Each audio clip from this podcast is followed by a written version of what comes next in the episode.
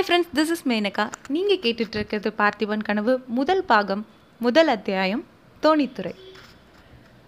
எடுத்தோடனே கல்கி அவரோட வர்ணனையெல்லாம் கொட்டி காவிரி ஆறும் ஆற்றோரம் கரையும் எவ்வளோ அழகாக இருக்குன்னு ரொம்பவே அழகாக வர்ணிச்சிருக்காரு.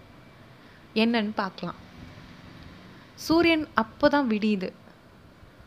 சூரியன் விடியறதுனால வானம் ஃபுல்லாக செக்க செவ்வேல்னு இருக்குது காவிரி ஆறும் ஆற்றோரம் கரையும் ரொம்பவே அமைதியாக இருக்குது வானம் செக்கச்செவேல்னு இருக்கிறதுனால காவிரி ஆத்தோட தண்ணியில் வானத்தோட பிரதிபலிப்பு படுறதுனால காவிரி ஆறே பார்க்குறதுக்கு பொன்னிறமாக இருக்குது இந்த நேரத்தில் காவிரி ஆறை யார் பார்த்தாலும் காவிரிக்கு பொன்னின்னு எவ்வளோ சரியாக பேர் வச்சுருக்காங்க அப்படின்னு தான் தோணும். அப்படி தான் தோணுது. அந்த காலை நேரத்து காற்று வீசுகிறப்போ அந்த தண்ணியில் ஒரு சில அலைகளை உருவாக்குது. அந்த அலைகள் ஒன்றோட ஒன்று மோதுறதுனால தண்ணீர் துளிகள்லாம் தெரிக்குது.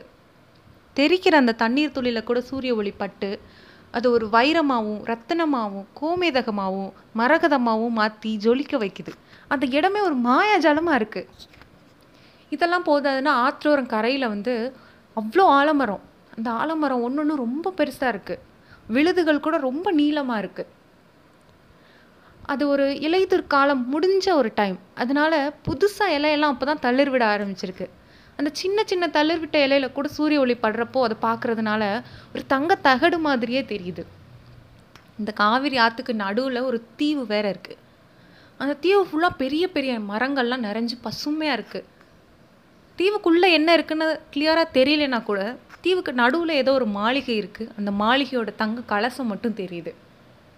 காவிரி ஆத்தோர கரையில் அந்த ஆலமரங்களில் நிறைய பறவைகள் இருக்குது அப்போ தான் சூரியன் வந்திருக்கு அப்படிங்கிறதுனால அது ரொம்ப ஆர்ப்பாட்டம் பண்ணிகிட்ருக்கு ஒரு சில பறவைகள் உணவு தேடுறதுக்காக அப்போ தான் வெளியே கிளம்பிகிட்ருக்கு தாய் பறவைகள்லாம் தன்னோட குஞ்சுகள்கிட்ட போய் குஞ்சி குஞ்சி நான் போயிட்டு வரேன் அப்படின்னு சொல்லிட்டு இருக்கு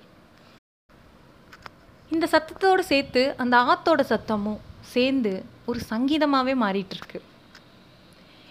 இந்த ஆலமரத்துக்கெலாம் நடுவில் ஒரு அரச மரமும் இருக்குது அரச மரத்தோட இலையெல்லாம் சலசலன்னு ஆடி நானும் இருக்கேன் அப்படின்னு சொல்லி காட்டிக்குது.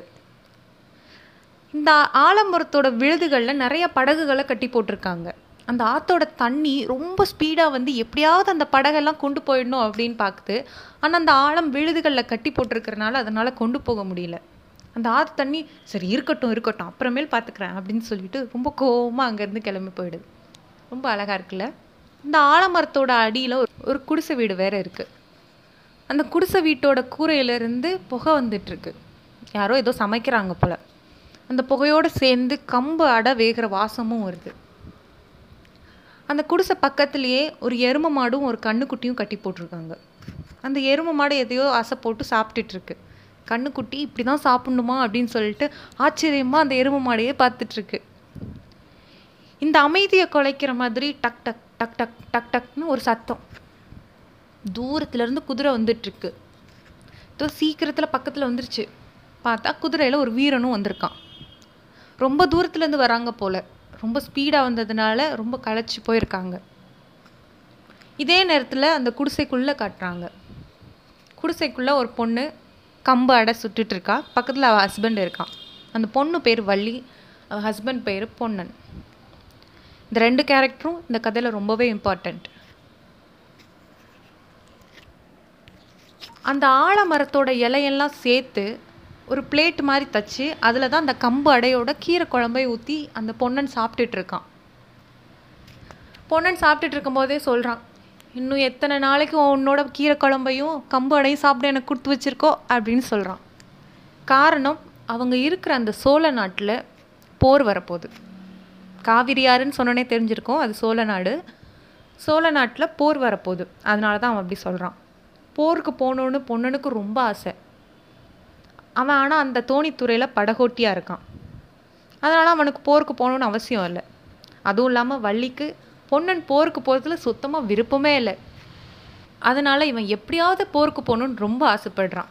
உடனே வள்ளி சொல்கிறா உனக்கு வேறு வேலையே இல்லை. டெய்லி இதை தான் நீ சொல்லிகிட்ருக்க இருக்க. அப்படின்னு சொல்கிறா பொன்னன் சொல்கிறான் இல்லை வள்ளி நான் ராஜாவும் ராணியும் பேசிகிட்டு இருக்கதை கேட்டேன். கண்டிப்பாக போர் வரப்போகுது அப்படின்னு சொல்கிறான் போர் வந்தாலும் உன்னை யார் போருக்கு கூட்டிகிட்டு போகிறது நீ பேசாட்டு படகொட்டிகிட்டு இருக்க வேண்டியதானே அப்படின்னு சொல்லிட்டு வள்ளி சொல்கிறான் அவளுக்கு தான் பொன்னன் போருக்கு போகிறதுல விருப்பம் இல்லையே? அதனால் அப்படி சொல்கிறான் ஆனால் பொன்னன் சொல்கிறான் எப்படியாவது நான் மகாராஜா காலில் விழுந்தாவது போருக்கு போயிடுவேன் அப்படின்னு சொல்லிட்டு.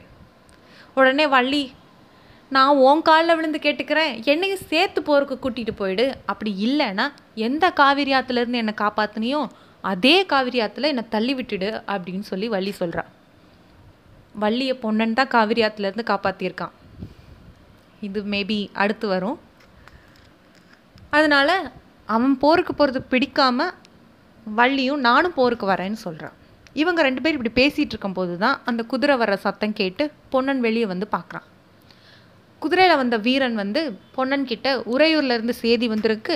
நான் மகாராஜாவை பார்க்கணும். சீக்கிரம் படகை எடு பொண்ணா அப்படின்னு சொல்லிட்டு சொல்கிறான் உடனே பொன்னன் வள்ளிக்கிட்ட சொல்கிறதுக்காக உள்ளே போகிறான் எனக்கு வேலை வந்திருக்கு. அதனால் நான் போயிட்டு வரேன் அப்படின்னு சொல்லி. வள்ளிக்கோ கோபம். ஏன்னா அவன் ஒரு வடை தான் சாப்பிட்ருக்கான் இன்னொன்று அவள் அப்போ தான் சுடுறதுக்காக அடுப்பில் வச்சுருக்கா. பாதி வயிறு கூட நிரம்பி இருக்காது இந்நேரத்தில் என்ன முக்கியமான வேலையோ அப்படின்னு சொல்லி அவள் கோச்சிக்கிறான் பொண்ணன் அவளை சமாதானப்படுத்துகிறான் அரண்மனை வேலைன்னா சும்மாவா? நான் போய் தானே ஆகணும். அதுவும் முக்கியமான செய்திங்கிறப்ப போய் தானே ஆகணும் அப்படின்னு சொல்லிட்டு அவளை சமாதானப்படுத்திட்டு அந்த வீரன் கூட போகிறான் இதோட தோணித்துறை முடியுது. Once again this is Menaka நீங்கள் கேட்டுட்ருக்கிறது பார்த்திபன் கனவு. முதல் அத்தியாயம் தோணித்துறை முடிஞ்சிருச்சு அடுத்த அத்தியாயம் ராஜ குடும்பம் நெக்ஸ்ட் எபிசோடில் பார்க்கலாம்.